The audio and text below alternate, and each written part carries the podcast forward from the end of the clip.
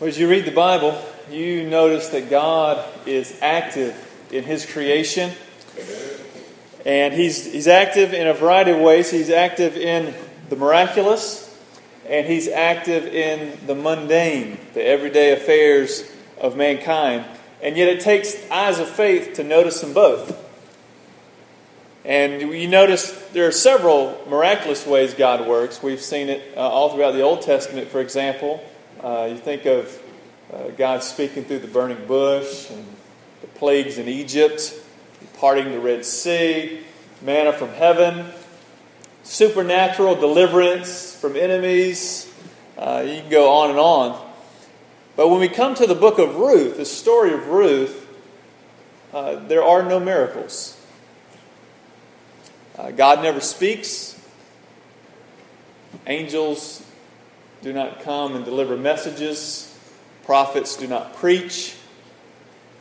And yet, it's a story of God at work in the everyday affairs of mankind to pursue, provide, and protect his people. You know, the story of Ruth is God working in everyday affairs and in the, in the immediate context of the book, of the story of Ruth, God provides a redeemer, someone who provides and protects for Naomi and Ruth. But then, if you get a bigger picture, the grander context of what we see in Ruth is that God is working in the everyday affairs of mankind to produce the Redeemer, Jesus Christ, that will come and offer redemption for all of mankind. So, with that backdrop, uh, let's look into the book of Ruth this morning, beginning in verse 22 of chapter 1. So Naomi returned, and Ruth the Moabite, her daughter in law, with her, who returned from the country of Moab. Now, you've heard this read once before this morning, but I want you to notice the repetition the author uses. It, he wants to make sure you understand that Ruth does not belong in Israel. She's a Moabite. She's from Moab. She's not from Israel. She's a foreigner. And so he can repetitiously brings that to bear here in his writing. And he says, And they came to Bethlehem at the beginning of barley harvest. And you remember the reason they left Bethlehem is because of a famine. And now they come back because God has visited his people and now the harvest is coming in. And so everybody's involved in the harvesting.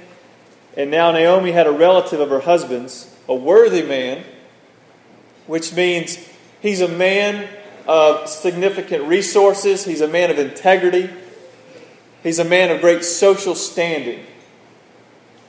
And his name is Boaz, and he's from the clan of Elimelech. And Ruth, the Moabite, just in case you didn't get it the first 15 times he said it, uh, Ruth the Moabite said to Naomi, Let me go to the field and glean among the ears of grain after him, in whose sight I shall find favor. And she said to her daughter, Go, my daughter. Now, as you remember, Ruth and Naomi, they, they came to Bethlehem from Moab, and they had lost their husbands in Moab. Both had died. And they come to Bethlehem as widows. And they have very little, if anything. And in order to get food, Ruth asks permission to go into the field and to glean and gather some food. Now, gleaning within the people of God was an opportunity for the poor to gather food. It was a way in which God had provided for the poor and for the, the sojourner or the foreigner, those who come into Israel from other lands. It was a way for him to uh, ensure that the poor among them was provided for. And to read more about this process of gleaning and and the command that God gave his people, you can look at Leviticus 19, verse 9. And it's in a few other pa- pa- places of Scripture as well. But it's a way God took care of the poor. And so Naomi grants Ruth's request, I'm sure, because Naomi's probably hungry as well and uh, would like some food. And so she encourages Ruth to go out and find some food, to glean.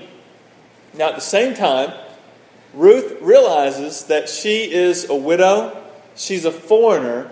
And in order for her to come back to Naomi with food and to come back safely, she's going to need grace. she's going to need to find favor in someone's eyes in order for her to be able to gather the food she needs and to return safely to Naomi. And so she embarks on this journey. She steps out in faith, trusting that perhaps God will provide. And it's interesting, and you and I know this, you never know what's going to happen when you wake up in the morning and you decide by faith to take on the day that's ahead of you. You never know what God's going to do. Just how He works through the everyday affairs of your life, of my life, of the life of Ruth. Well, she goes out and she finds a field to glean in.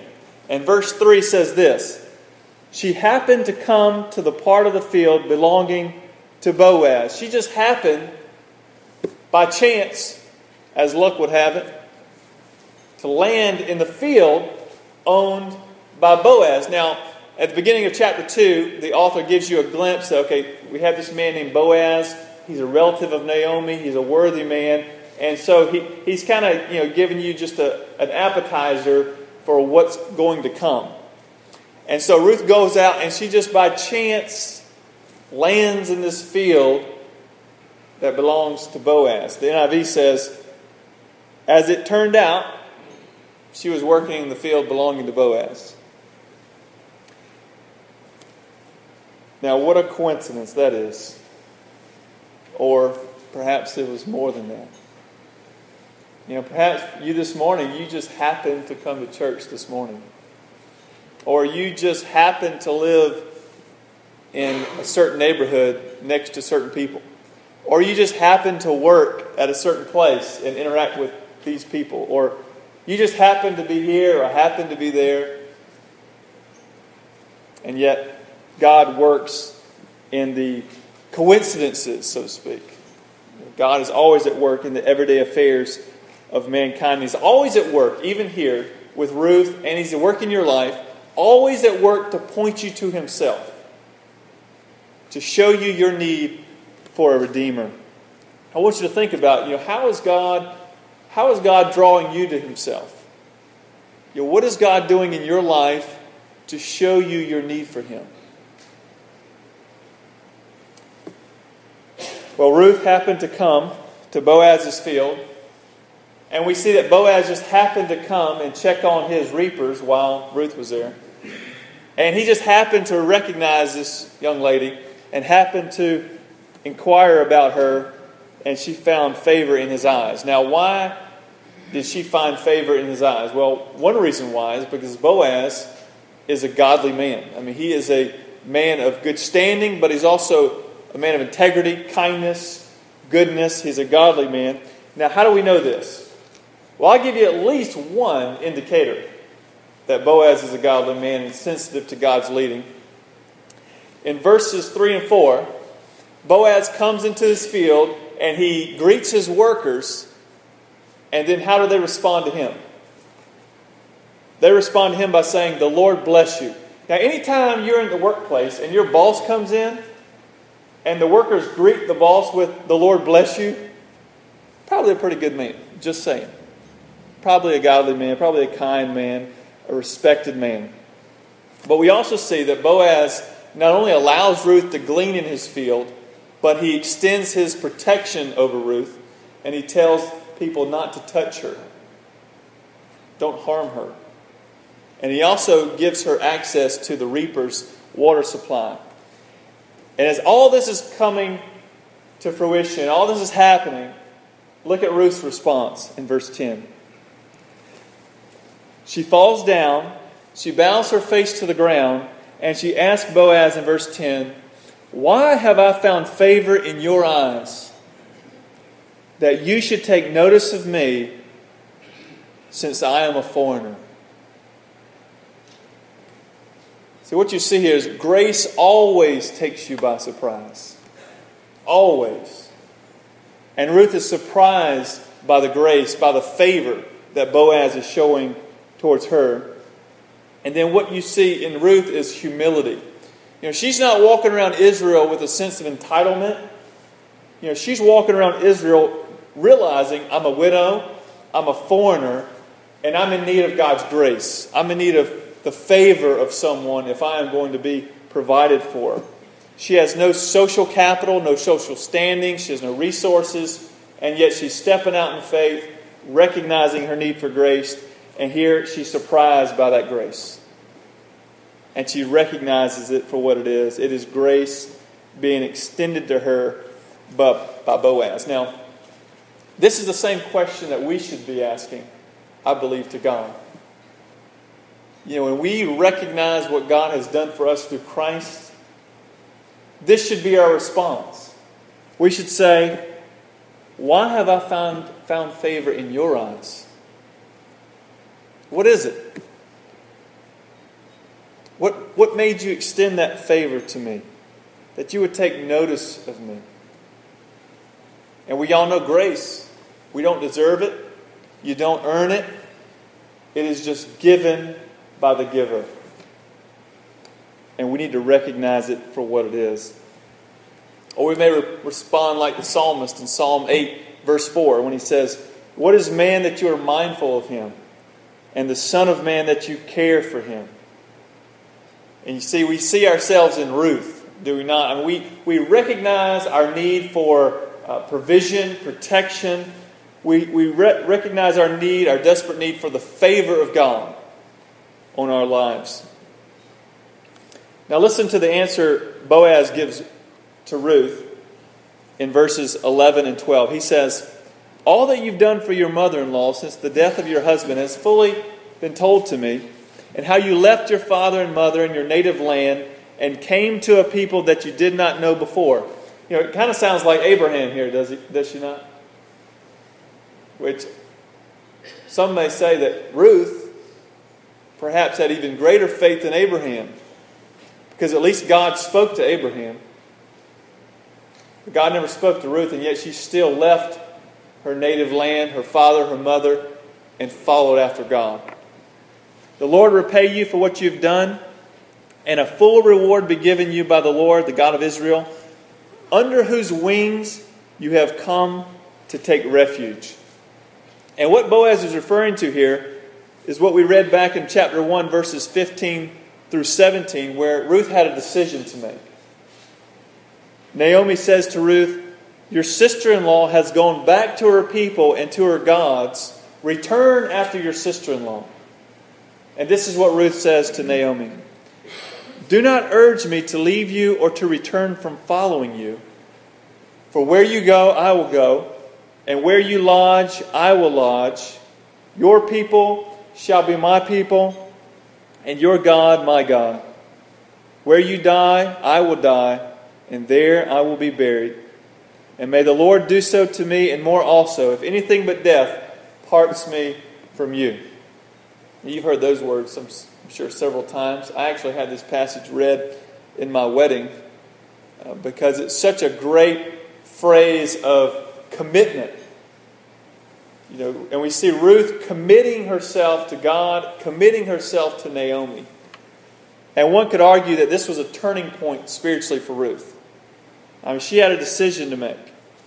And Boaz described her decision as finding refuge under the wings of God.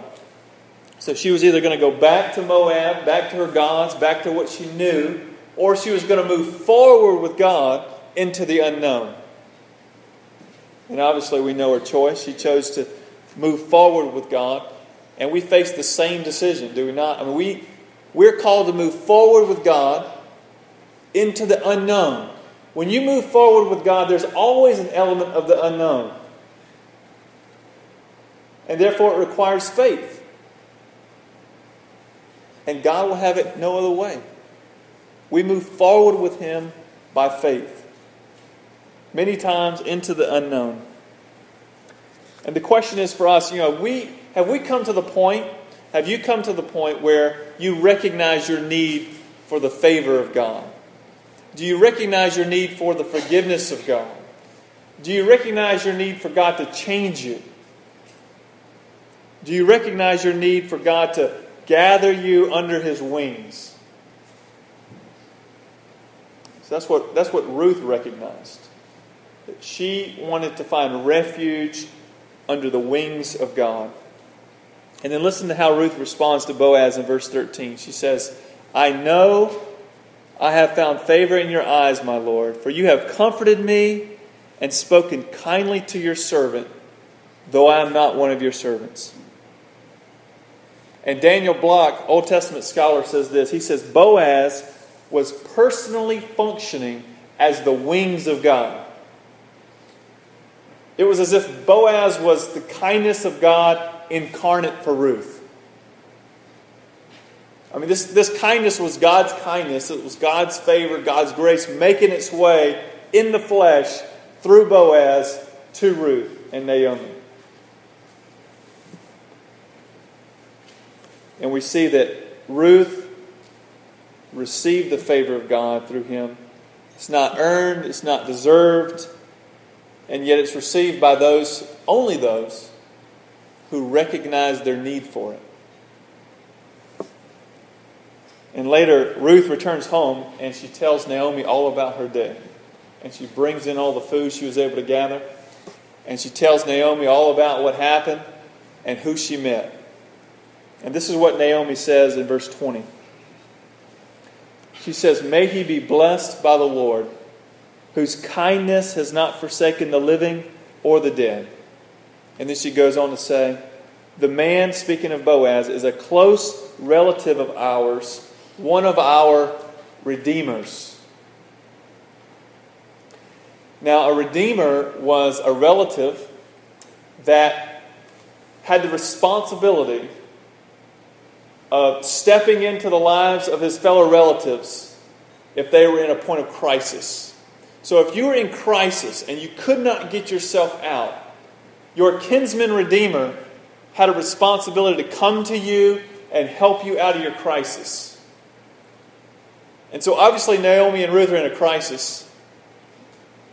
And we see Boaz coming to Ruth, and Ruth's telling Naomi about this man. And she says, He is one of our redeemers. He is the one who can bring us out of this, out of this crisis. And what we see here is Naomi moves from bitterness, which we saw in chapter 1. Her name means pleasant, but she went through some difficult circumstances and now she's in a place of bitterness. She says, Call me bitterness. Call me bitter. And now she moves from bitterness into hope. Because now she finally sees a future that God's been working. He's working out a future for her and for Ruth. And it's just amazing how, at one moment, one day, one encounter can just change your perspective. Just one. Just one intersection with someone. Just maybe reading one promise in Scripture. Just being reminded just a little bit about what Christ has done.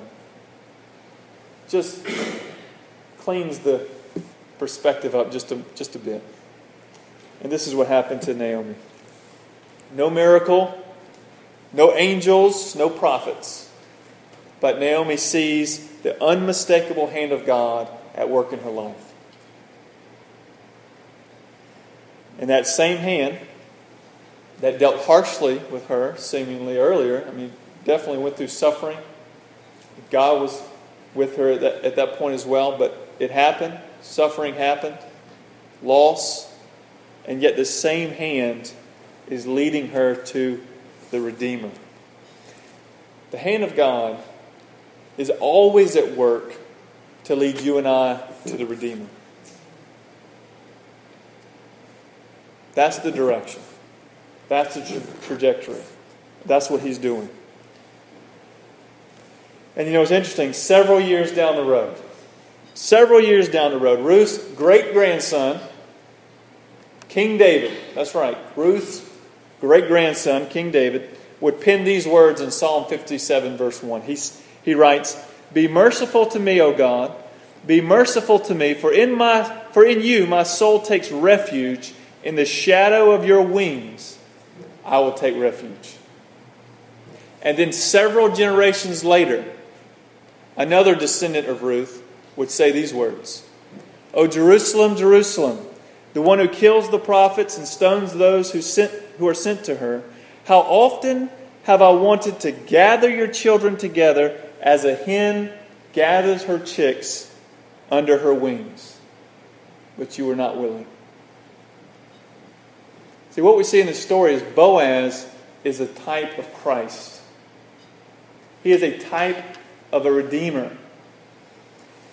And we see ourselves in Ruth. And we see how when Boaz, he provided for Ruth and later would redeem Ruth as, his, as her kinsman redeemer, we just get a glimpse of how Christ would come and provide and redeem mankind.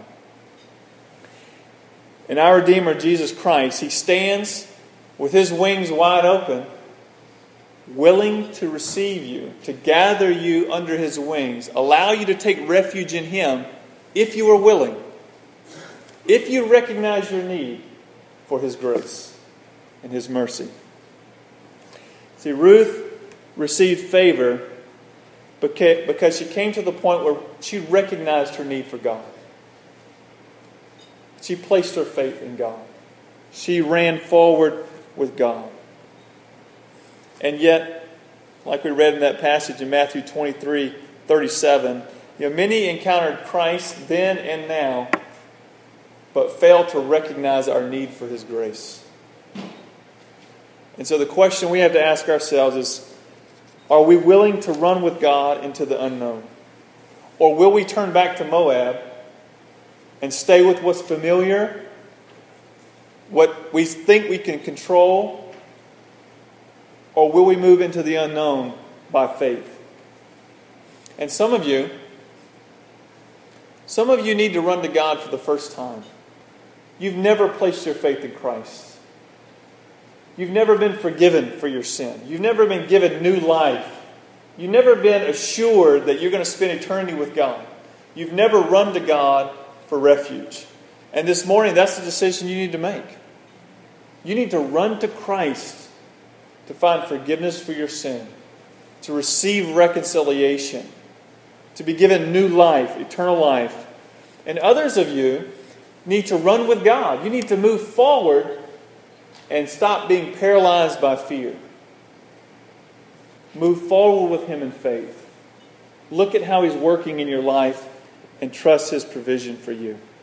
See, God is at work, both in the miraculous and the mundane, the everyday affairs of life. And oftentimes, we as Christians, those of you who know Christ, we may say we're Christians, but oftentimes we function as deists.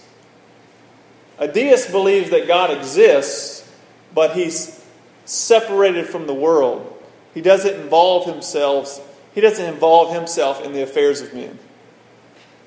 We think it's all up to us. But Naomi and Ruth recognizes this, they recognize the sovereignty of God, the involvement of God, the activity of God, both in the miraculous, we, we see it throughout Scripture, but also in the everyday affairs of mankind. And so the question is are your eyes open this morning? Can you see it? Are you willing to see it? And how God is moving in your life, pointing you to Christ. Because that's what He's doing. God is at work all over the world, showing us our need for a Redeemer. And so, as we stand and sing this morning, you know, wherever you are with God, whether you know Him or you don't, I pray that this morning you can come and you can find refuge under His wings. And as we stand, I'll, I'll meet you at the front. And if you need to make a decision to place your hands in the uh, place, place your life in Christ's hands. If you want to turn your life over to Christ, place your faith in Christ. I encourage you to do that this morning. And I'll meet you at the front. I'd love to talk to you about that. Or if you'd like to join our church family as we seek to make Christ known, or if you're simply just in need of prayer, I'd love to pray with you as we stand and we respond to God. Let us stand together.